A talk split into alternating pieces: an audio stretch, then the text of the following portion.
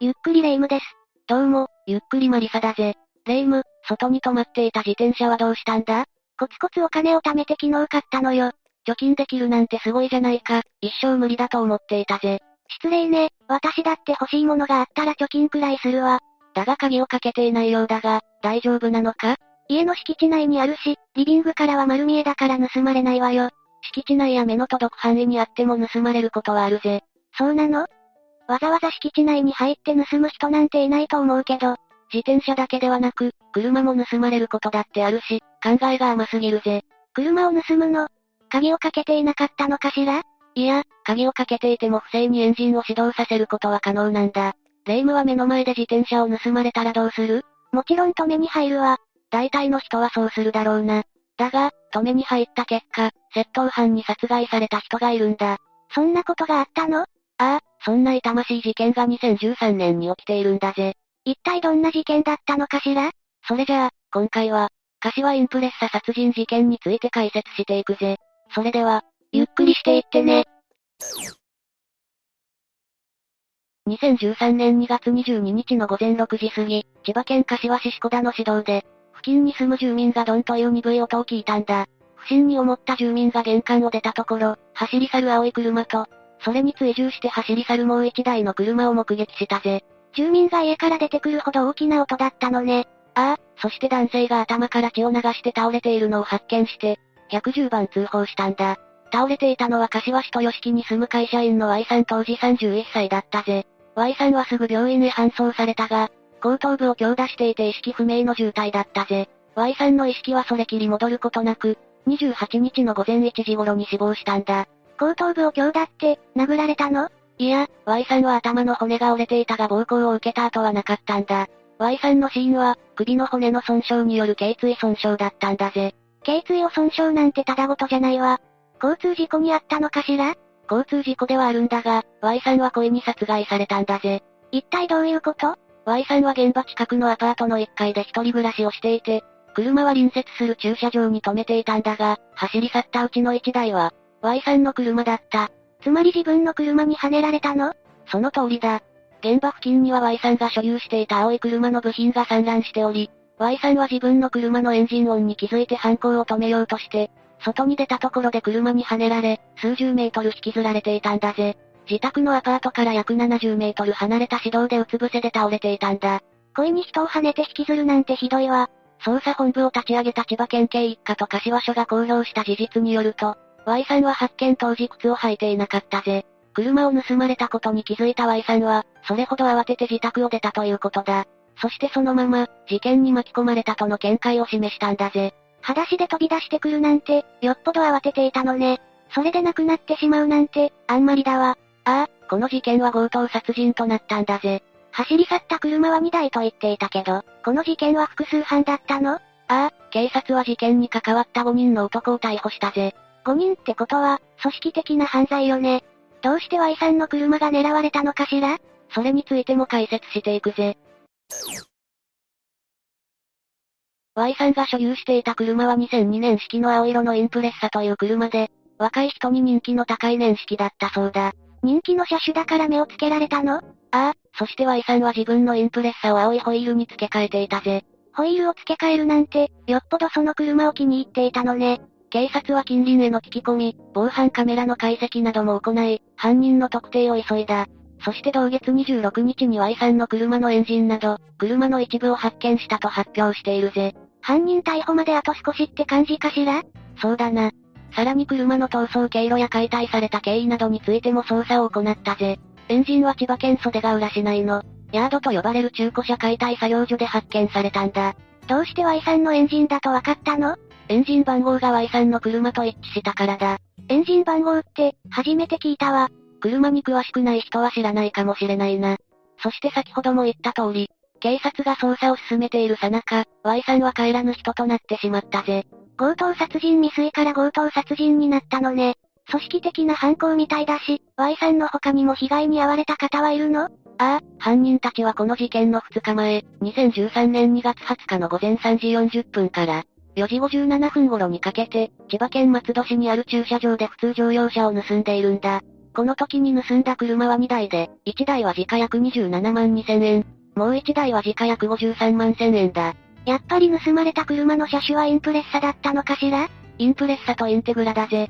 愛車を盗まれるなんてショックよね。犯人はいつ頃捕まったの？犯人の一人で、柏市塚崎在住の無職、板橋優太当時29歳は、同年の12月7日に Y さんに衝突した車を、運転していたことが判明して逮捕されたぜ。警察は Y さんの命を奪ったのは板橋だと見ていたが、まだ他の犯人が見つかっていないため捜査を続けたんだ。数人で犯行を行っていたことは分かっているもんね。ああ、そして警察の懸命な捜査の結果、この事件に関わっていた。丸山和弘当時34歳と鮎川祐介当時22歳の二人の男も逮捕されたんだ。この窃盗グループは柏市や松戸だけではなかったようだ。Y さんを殺害した3ヶ月後の5月1日にも、千葉県四街道市内の民家に駐車してあった、青のインプレッサを盗み、阻止しようとした所有者の男性を約20メートル引きずって、右方などに全治2週間の怪我を負わせているんだ。この男性が所有していたインプレッサは事件から4時間後に、千葉県桜市内の会社駐車場で全焼していたぜ。盗んだ車をわざわざ燃やしたの？ああ、この事件は強盗致傷事件として扱われ、警察は、すぐにブラジル国籍の住所不定職業不詳の男当時25歳と、同じくブラジル国籍で住所不定職業不詳の男当時44歳を逮捕し、同日の1日に千葉地検に送検したぜ。この窃盗団はスポーツカーばかり狙ったのね。ああ、窃盗団は関東各地でインプレッサなどのスポーツカー車を狙い、盗みを繰り返していたんだ。犯人たちはどんな人物だったのかしら？犯人の一人である板橋優太当時29歳は暴力団員で、2012年頃からは別の暴力団に所属しており、地元では有名だった丸山と親しくなっていったそうだ。有名って悪い意味で？ああ、丸山は自動車を盗む常習犯で、窃盗団を束ねるリーダー格だったんだ。常習犯って、何台くらい盗んでいたの ?Y さんの事件が起きた時、丸山は年間500台の車を盗んでいたぜ。そんなに？確かに常習犯ね。板橋は丸山と出会った時に金に困っていたらしく、丸山から窃盗団に誘われて、すぐに窃盗団の一員になったそうだ。いくらお金に困ってたとはいえ、他人の愛車を盗むなんて最低よ。その通りだぜ。そしてこれが Y さん殺害事件に繋がってしまったんだ。主犯格の丸山の指示でスポーツカーをターゲットにしていたのね。ああ。丸山は特にインプレッサを探すようにと指示を出していたそうだ。どうしてインプレッサだったの？他のスポーツカーじゃダメだったのかしら？インプレッサはタイヤやマフラーなど、改造を施すファンが多い車だったんだ。ということは、車の部品も窃盗犯に狙われる一員だったの？ああ、車の部品は高価だからな。鮎川から Y さんのインプレッサを発見したと連絡を受けた丸山と板橋は、鮎川の案内で駐車場に行き、インプレッサを盗むために行動を始めたぜ。鮎川にも全く罪の意識がないわね。しかも駐車場への移動には、20日前に盗んだ別のインプレッサに乗っているんだ。盗んだ車に乗っていったの？どんな神経しているのよ？まったくだな。駐車場に到着した板橋たちは、2月22日の午前6時54分頃に、時価65万6千円相当である、Y さんのインプレッサを不正に始動させたぜ。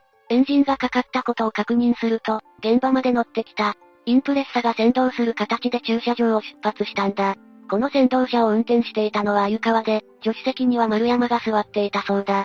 板橋が Y さんの車を運転したの？ああ、少し遅れて板橋が Y さんの車を発車させたんだ。その時、隣接したアパートの1階に住んでいた Y さんが、自分の車が盗まれる瞬間を目撃していたんだ。それで靴も履かずに、慌てて外に出たのね。車が盗まれるのを阻止しようとした Y さんは、車の前に立ちはだかったぜ。板橋は車を取り返されたら、自分が逮捕されてしまうと思ったんだ。そのため板橋は、Y さんを殺害しようと車を前進させたんだ。身勝手極まりない犯行だわ。板橋が運転する車に衝突した Y さんは、ボンネットの上に乗り上げてしまい、そこから振り落とされまいと車にしがみついたぜ。板橋は約 11km の間、急加速と減速を繰り返し、Y さんを路上に転落させたんだ。Y さんはこの時の衝撃で、頸椎損傷の大怪我を負ったんだぜ。そして28日に亡くなったのね。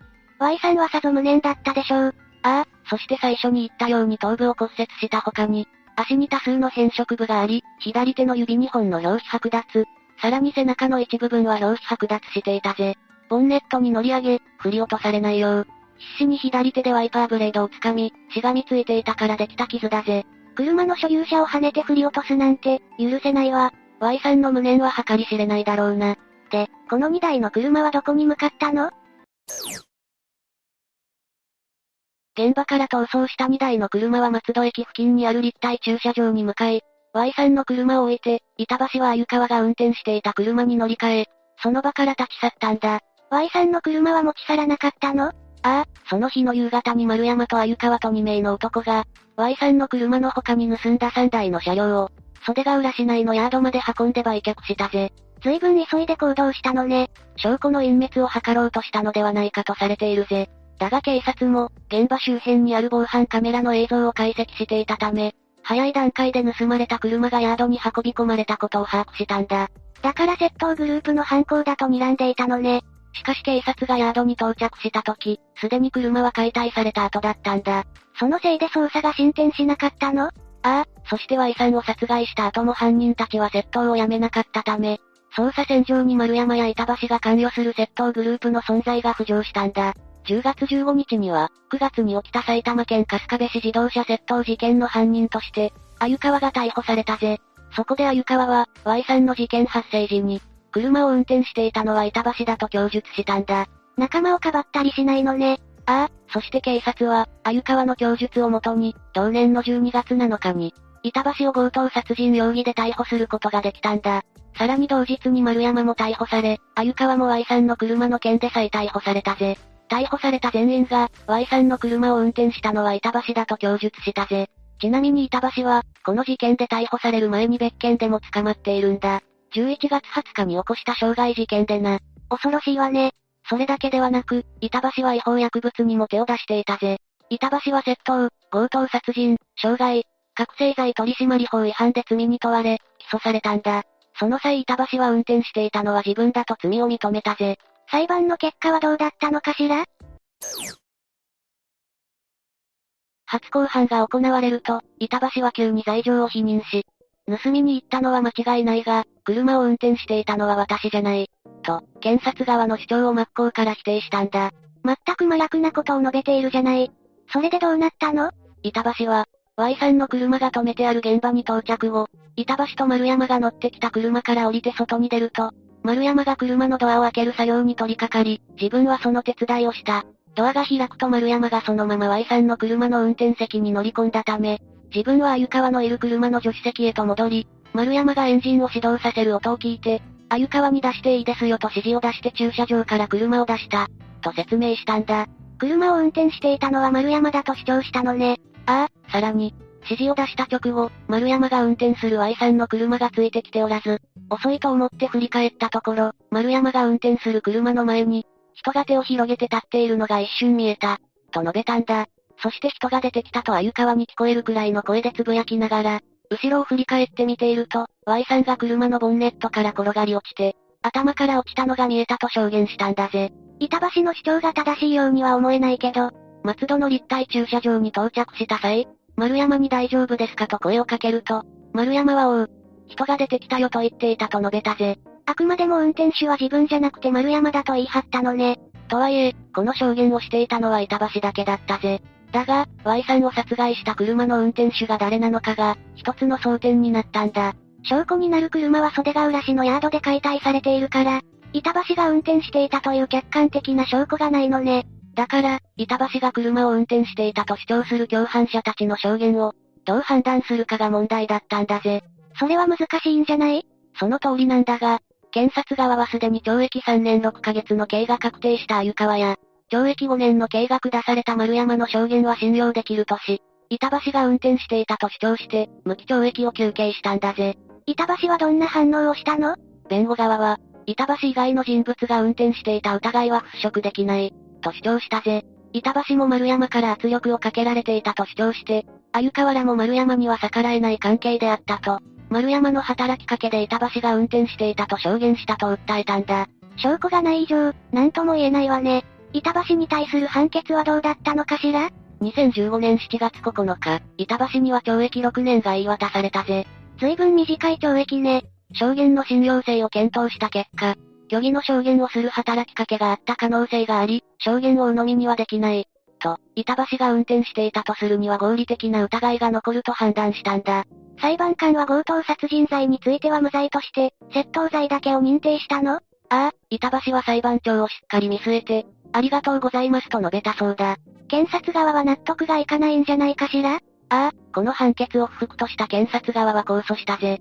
控訴審では車を運転していたのは板橋とされ、一審の判決が差し戻されたぜ。弁護側は上告したが棄却となったことで差し戻しが確定し、裁判は再び、裁判員裁判の一審からやり直しすることになったぜ。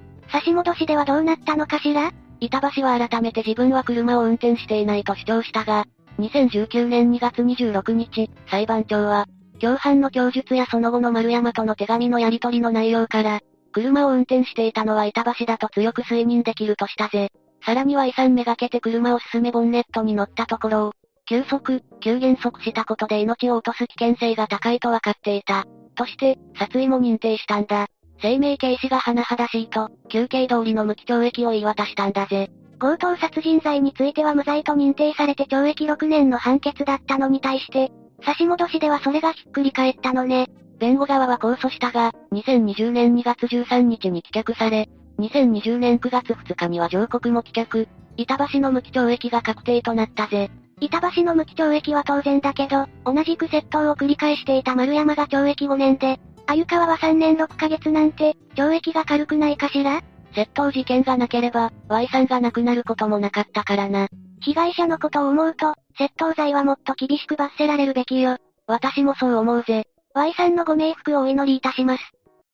以上が、この事件の内容だ。鍵をかけても盗まれることがあるし、最悪の場合殺害されてしまうこともあるのね。だから敷地内といえど、油断は禁物なんだぜ。さらに犯人たちは何をするかわからないぜ。目撃しても自分で何とかしようとせず、まずは警察に通報してほしいな。考えたくないけど、私も自転車を盗まれたらそうするわ。物はまた買えばいいが、命を落としたら終わりだからな。でも、やれることはやりたいし、鍵を増やそうかしら？じゃあ今からホームセンターに行こうぜ。5つくらい鍵を買ってやるわ。かなり念には念を入れているな。今回の事件の話を聞いたら、用心するに越したことはないと思ったのよ。というわけで、今回は、柏インプレッサ強盗殺人事件について紹介したぜ。それでは、次回もゆっくりしていってね。